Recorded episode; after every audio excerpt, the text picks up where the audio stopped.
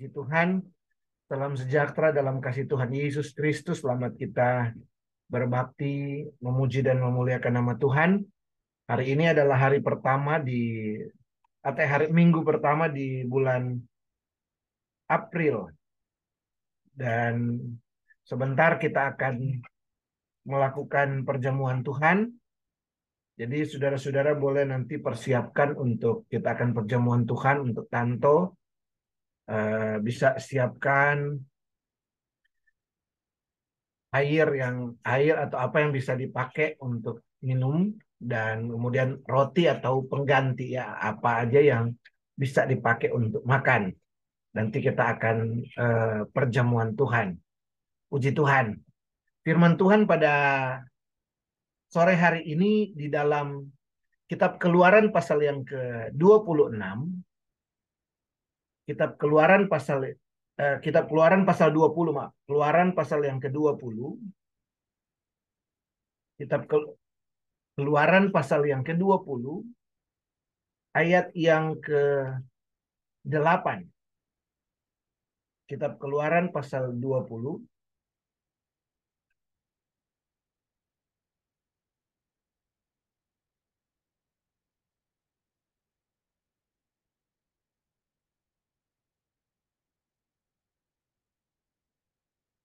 Kitab Keluaran pasal yang ke-20 ayat yang ke-8. Demikian firman Tuhan.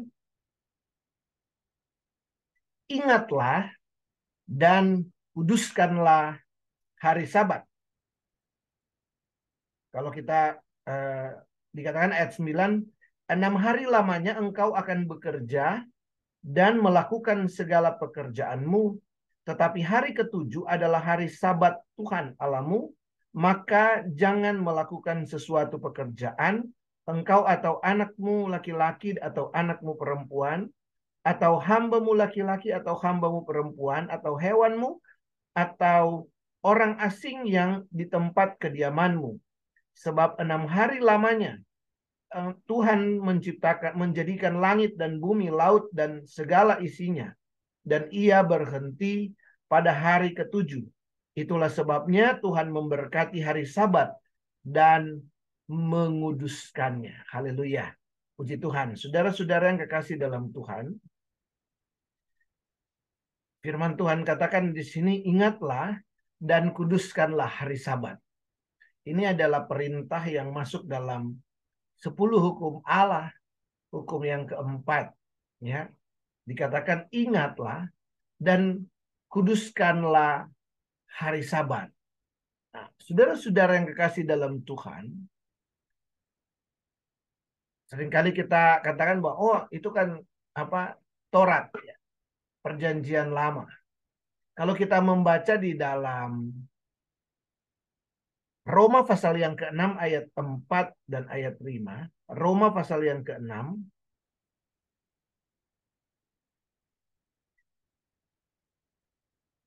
Roma pasal 6 ayat yang keempat. Dikatakan dengan demikian kita telah dikuburkan bersama-sama dengan dia oleh baptisan dalam kematian supaya sama seperti Kristus telah dibangkitkan dari antara orang mati oleh kemuliaan Bapa demikian juga kita akan hidup di dalam hidup yang baru Sebab jika kita telah menjadi satu dengan apa yang sama dengan kematiannya, kita juga akan menjadi satu dengan apa yang sama dengan kebangkitannya. Nah, saudara-saudara, satu lagi, Kolose pasal 2 ayat 17. Kolose pasal 2 ayat yang ke-17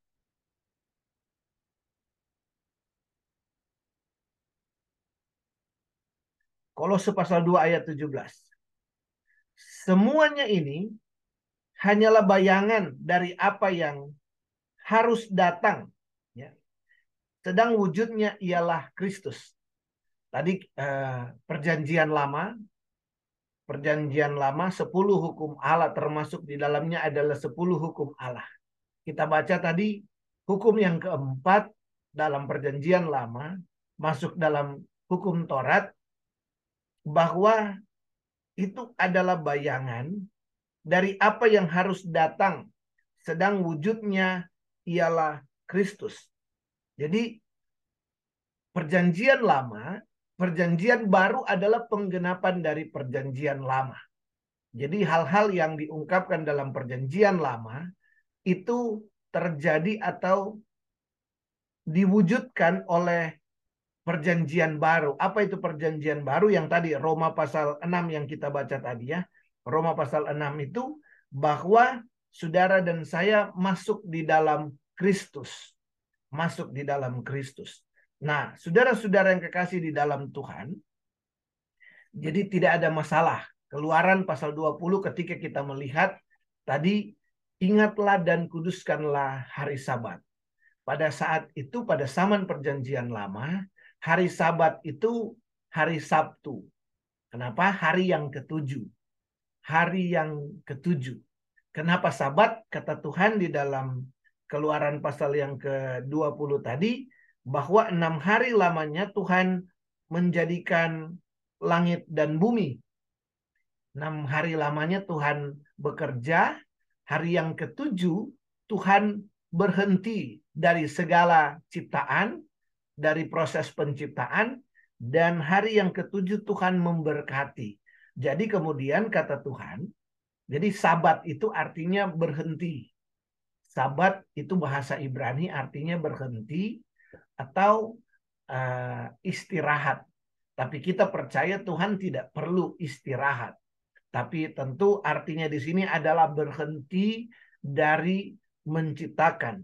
Dan sebagaimana Tuhan berhenti untuk menciptakan dan kemudian hari ketujuh Tuhan menguduskan, maka firman Allah berkata, Tuhan berkata, ingatlah dan kuduskanlah hari sabat.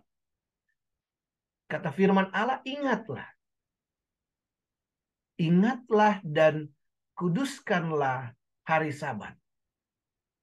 Mengapa Tuhan suruh untuk kuduskan hari sabat? Perjanjian lama itu hari Sabat itu hari ketujuh atau hari Sabtu. Pada saat perjanjian baru, orang percaya tidak lagi beribadah pada hari Sabat, tetapi kenapa beribadah hari Minggu? Oh, karena Yesus. Yesus bangkit pada hari pertama minggu. Itu kata firman Allah. Berarti pada hari minggu Yesus bangkit. Jadi saudara-saudara orang Israel atau uh, apa gereja mulai beribadah pada hari Minggu, mulai beribadah pada hari kebangkitan Kristus sampai hari ini. Tapi sekarang karena perjanjian lama hanya hari Sabat, tapi itu hanyalah bayangan wujudnya adalah Kristus.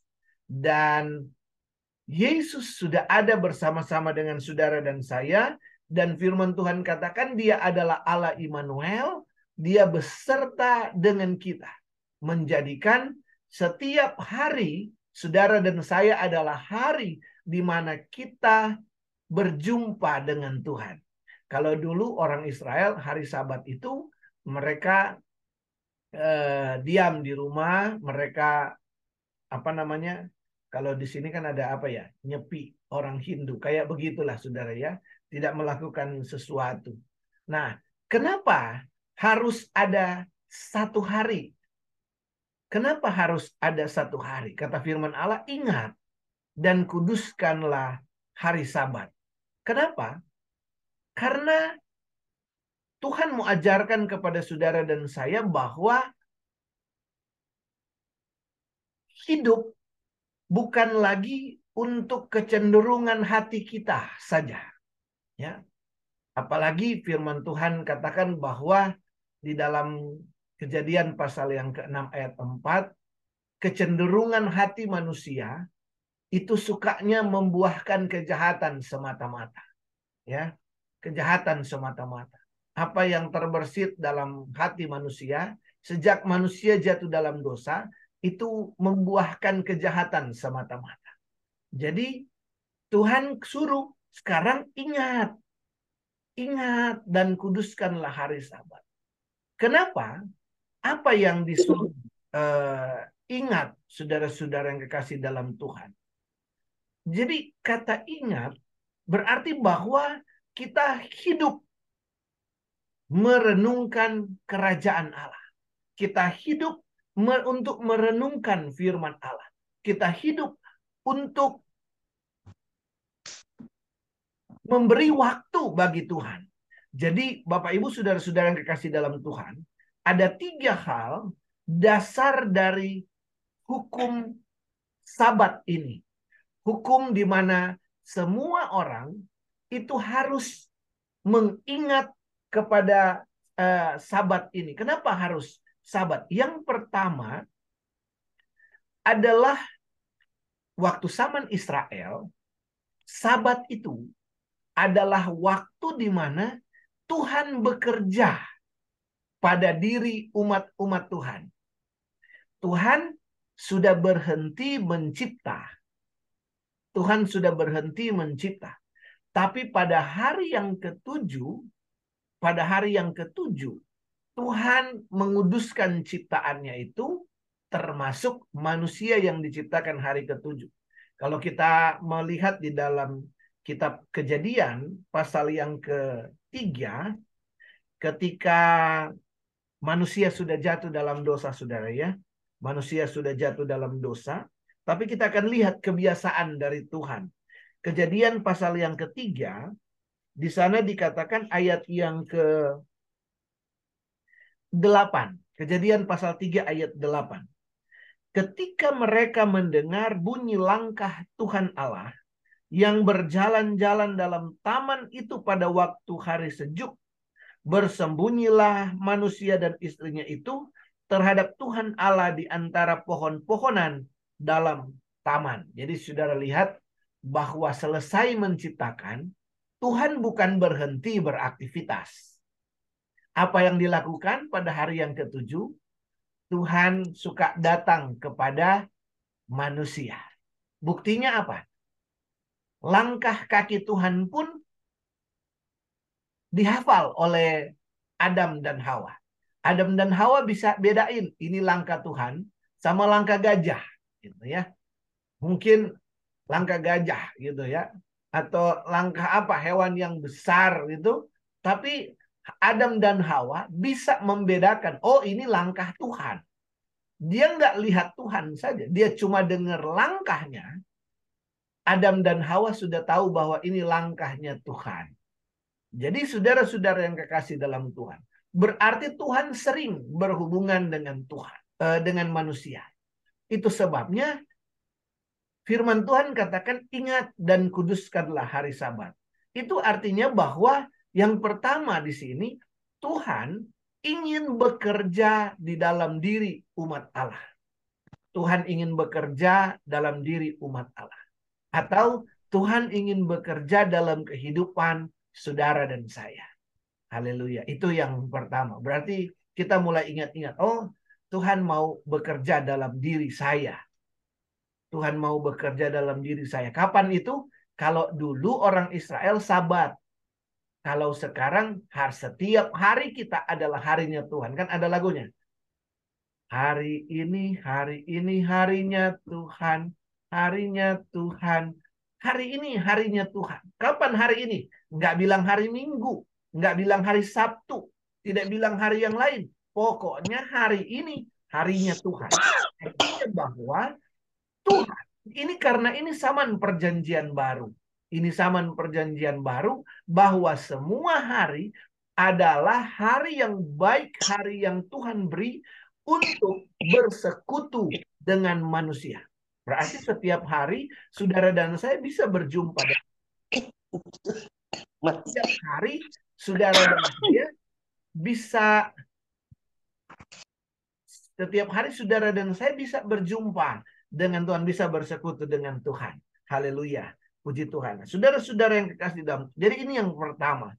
Bahwa sabat, sabat adanya adalah waktu berhenti, waktu rehat karena Allah mau bekerja. Allah mau bekerja. Jadi karena ya itu tadi ya saudara ya, uh, Allah mau bekerja dalam hidup saudara dan saya. Yang kedua, dari sabat, kenapa Tuhan minta uh, sabat itu? Yang kedua adalah supaya saudara dan saya ada waktu untuk merenungkan kasih Allah. Supaya umat Allah ada waktu untuk merenungkan kasih Tuhan. Jadi Tuhan katakan, eh ingat, ingat dan kuduskanlah hari sabat.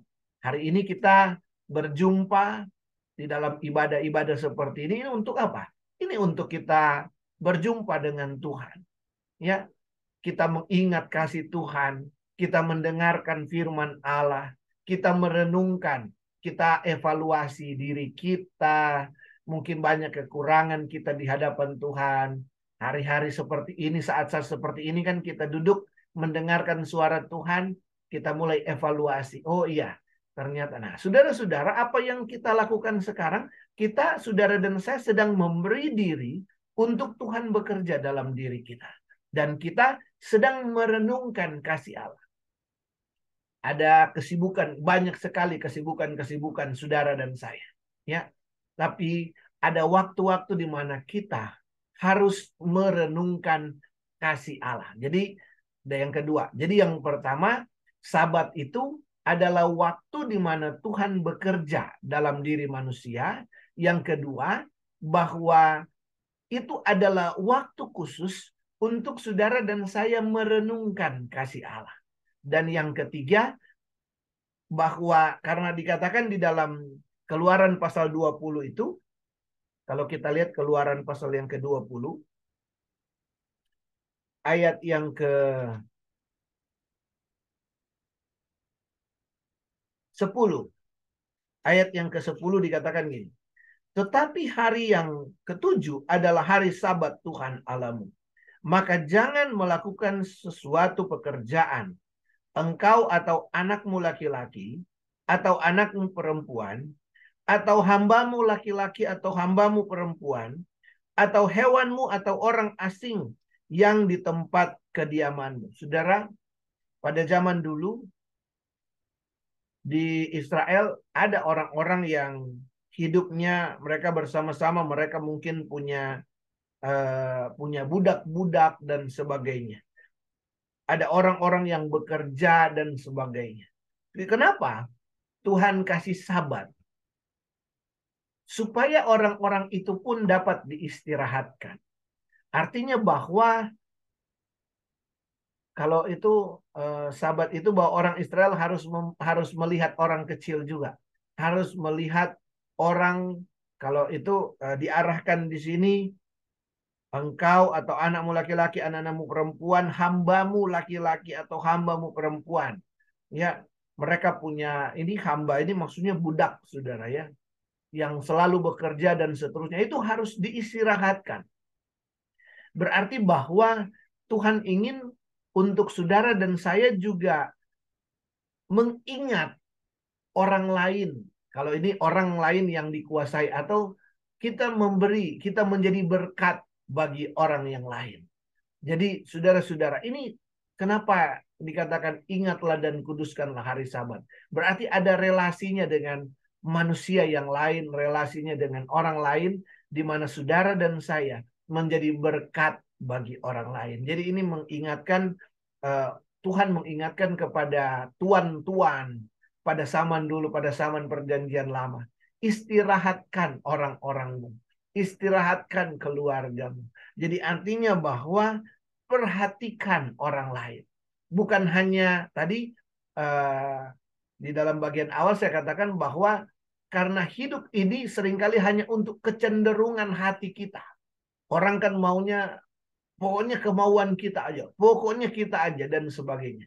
Tetapi sekarang kita juga harus memperhatikan orang lain. Nah, saudara-saudara yang kekasih, kalau kalau apa di dunia kerja gitu ya, saudara-saudara yang bekerja tentu tahu misalnya oh harus ada cuti ya gitu ya. Minta cuti kalau nggak cuti wah itu tidak tidak hak asasi manusia. Harus ada cutinya. Nah, ini juga istirahat kan begitu harus di Nah, tetapi kita bukan cuti untuk apa, tetapi untuk mengingat nama Tuhan, untuk mempermuliakan nama Tuhan. Yang terakhir dari sabat. Yang terakhir dari sabat itu uh, di dalam Ibrani pasal yang keempat. Ibrani pasal yang keempat.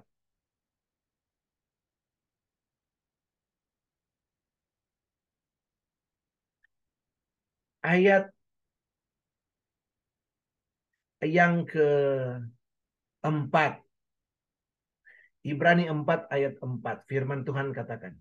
Sebab tentang hari ketujuh atau hari sabat itu pernah dikatakan di dalam suatu nas atau dalam suatu ayat firman Allah.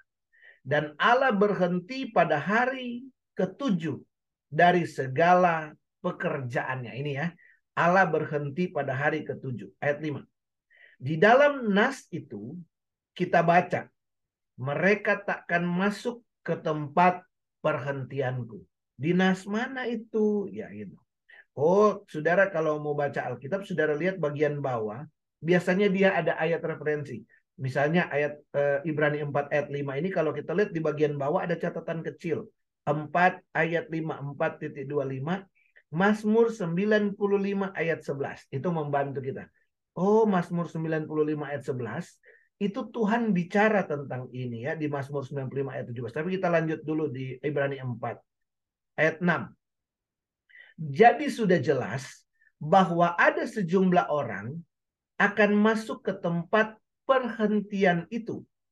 Sedangkan mereka yang kepadanya lebih dahulu dikabarkan kabar, diberitakan kabar kesukaan itu, tidak masuk karena ketidaktaatan mereka. Oleh sebab itu, ia menetapkan pula suatu hari, yaitu hari ini, ketika ia setelah sekian lama berfirman dengan perantaraan Daud seperti yang dikatakan di atas. Pada hari ini jika kamu mendengar suaranya, janganlah keraskan hatimu. Ini masih di Mazmur 95 juga sama. Ini ayat ini jadi Ibrani 4 ini hanya mengutip Ibra, eh, Mazmur 95 ayat 11, 10 dan 11. Ya. Ayat yang ke ayat yang ke-8. Sebab andai kata Yosua telah membawa mereka masuk ke tempat perhentian, pasti Allah tidak akan berkata-kata kemudian tentang suatu hari lain. Jadi saudara-saudara, ketika bicara soal tempat perhentian, dulu orang Israel hanya berpikir tempat perhentian itu hanyalah soal Kanaan. Tempat perhentian, hari ketujuh Allah berhenti, eh, Allah berhenti, Allah menjanjikan tempat perhentian. Jadi sabat itu bicara soal perhentian. Dan orang Israel memperingati itu karena mereka ada di tanah Kanaan. Tapi ternyata kitab Ibrani menjelaskan bahwa tanah perhentian atau sabat itu eh, tempat untuk berhenti itu bukan bicara soal Kanaan saja. Tetapi kitab Ibrani katakan kalau misalnya Kanaan ya sudah selesai, sudah sampai di Kanaan kan orang Israel. Tapi kok Tuhan bilang katanya di Mazmur 95, hari ini jangan keraskan hatimu. Oh berarti ada tempat perhentian yang lain yang disiapkan, bukan hanya Kanaan. Jadi itu sebabnya ayat 10 dikatakan, Sebab barang siapa telah masuk ke tempat perhentiannya, ia sendiri telah ia sendiri telah berhenti dari segala pekerjaannya sama seperti Allah berhenti dari pekerjaannya. Artinya bahwa ada satu waktu nanti kita juga akan masuk dalam tempat perhentian. Jadi sabat itu mengingatkan saudara dan saya, mengajarkan kita bahwa ada satu tempat perhentian. Selama di muka bumi ini kita bekerja, tetapi ada satu waktu ketika kita berhenti bekerja. Ketika artinya ketika saudara dan saya dipanggil oleh Tuhan, kita masuk pada sabat yang sebenarnya, yaitu hari perhentian kekal. Jadi sabat itu bicara tentang perhentian, tentang masa kekekalan, berbicara tentang satu satu tempat yang kekal di mana saudara dan saya dikatakan akan berhenti dari pekerjaan sama seperti Allah berhenti dari pekerjaan itu. Dan itu sebabnya ayat 11 dikatakan Ibrani 4 ayat 11 karena itu baiklah kita berusaha untuk masuk ke dalam perhentian itu supaya jangan seorang pun jatuh karena mengikuti contoh ketidaktaatan itu juga. Jadi saudara-saudara yang kekasih dalam Tuhan, ini hal yang indah ketika kita mempelajari tentang sabat.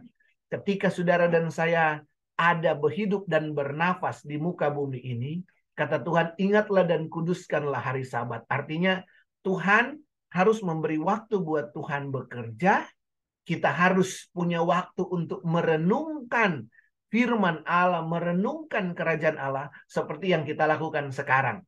Ya, kita rehat, kita tinggalkan semua aktivitas kita, kita duduk bersama, berdoa bersama, memuliakan Tuhan, mendengarkan firman Allah, kita sedang menguduskan waktu-waktu kita ini. Tetapi ketika kita sedang beribadah seperti ini, maka kita diingatkan Tuhan bahwa sabat bicara soal perhentian kekal di mana saudara dan saya akan ada di sana bersama-sama dengan Tuhan. Kok bisa kita bisa berada di sana? Karena Yesus sudah mati untuk saudara dan saya. Tadi kita sudah membaca ya di dalam Roma pasal yang ke-6 itu bahwa kita sudah bersama-sama dengan Kristus. Kristus mati buat kita. Kita hidup di dalam Kristus Yesus. Jadi kita punya pengharapan kuat bahwa saudara dan saya akan masuk dalam perhentian yang kekal itu, tapi bukan kepada uh, neraka, tetapi kita masuk di dalam kerajaan sorga bersama-sama dengan Yesus di dalam uh, ya di dalam kekekalan bersama Tuhan. Jadi kata Tuhan, ingatlah dan kuduskanlah hari Sabat. Jadi ini betul-betul perintah Tuhan untuk kita punya hubungan pribadi dengan Tuhan. Puji Tuhan, Tuhan Yesus memberkati kita dengan kebenaran firman Allah. Haleluya, kita akan berdoa, kita akan masuk di dalam perjamuan Tuhan, bersekutu dengan tubuh dan darah Tuhan. Di dunia ini, kita selama kita hidup, kita bernafas, kita beribadah kepada Tuhan, kita berhubungan dengan Tuhan, kita eh, bersekutu dengan tubuh dan darah Tuhan lewat perjamuan kudus ini, lewat perjamuan Tuhan. Ada tubuh dan darah Tuhan. Yang saudara dan saya pegang bukan lagi air biasa, bukan lagi makanan biasa. Tetapi ketika kita berdoa, itu adalah tubuh dan darah Tuhan sesuai firman Allah dan kita bersekutu dengan tubuh dan darah Tuhan dan kita menjadi bagian dari Kristus dan saudara dan saya masuk di dalam uh, kerajaan sorga yang sudah disiapkan oleh Tuhan. Kita akan berdoa. Haleluya. Darahnya amat kuasa.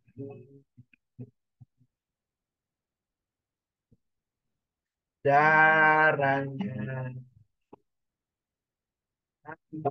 kuasa putihkan dari dosa. Lepaskan segala susah.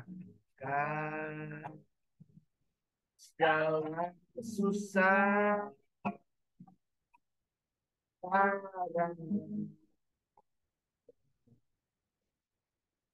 darahnya. Dan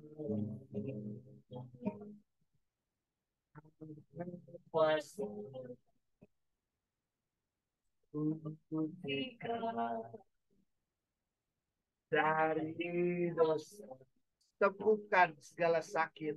Sembuhkan segala sakit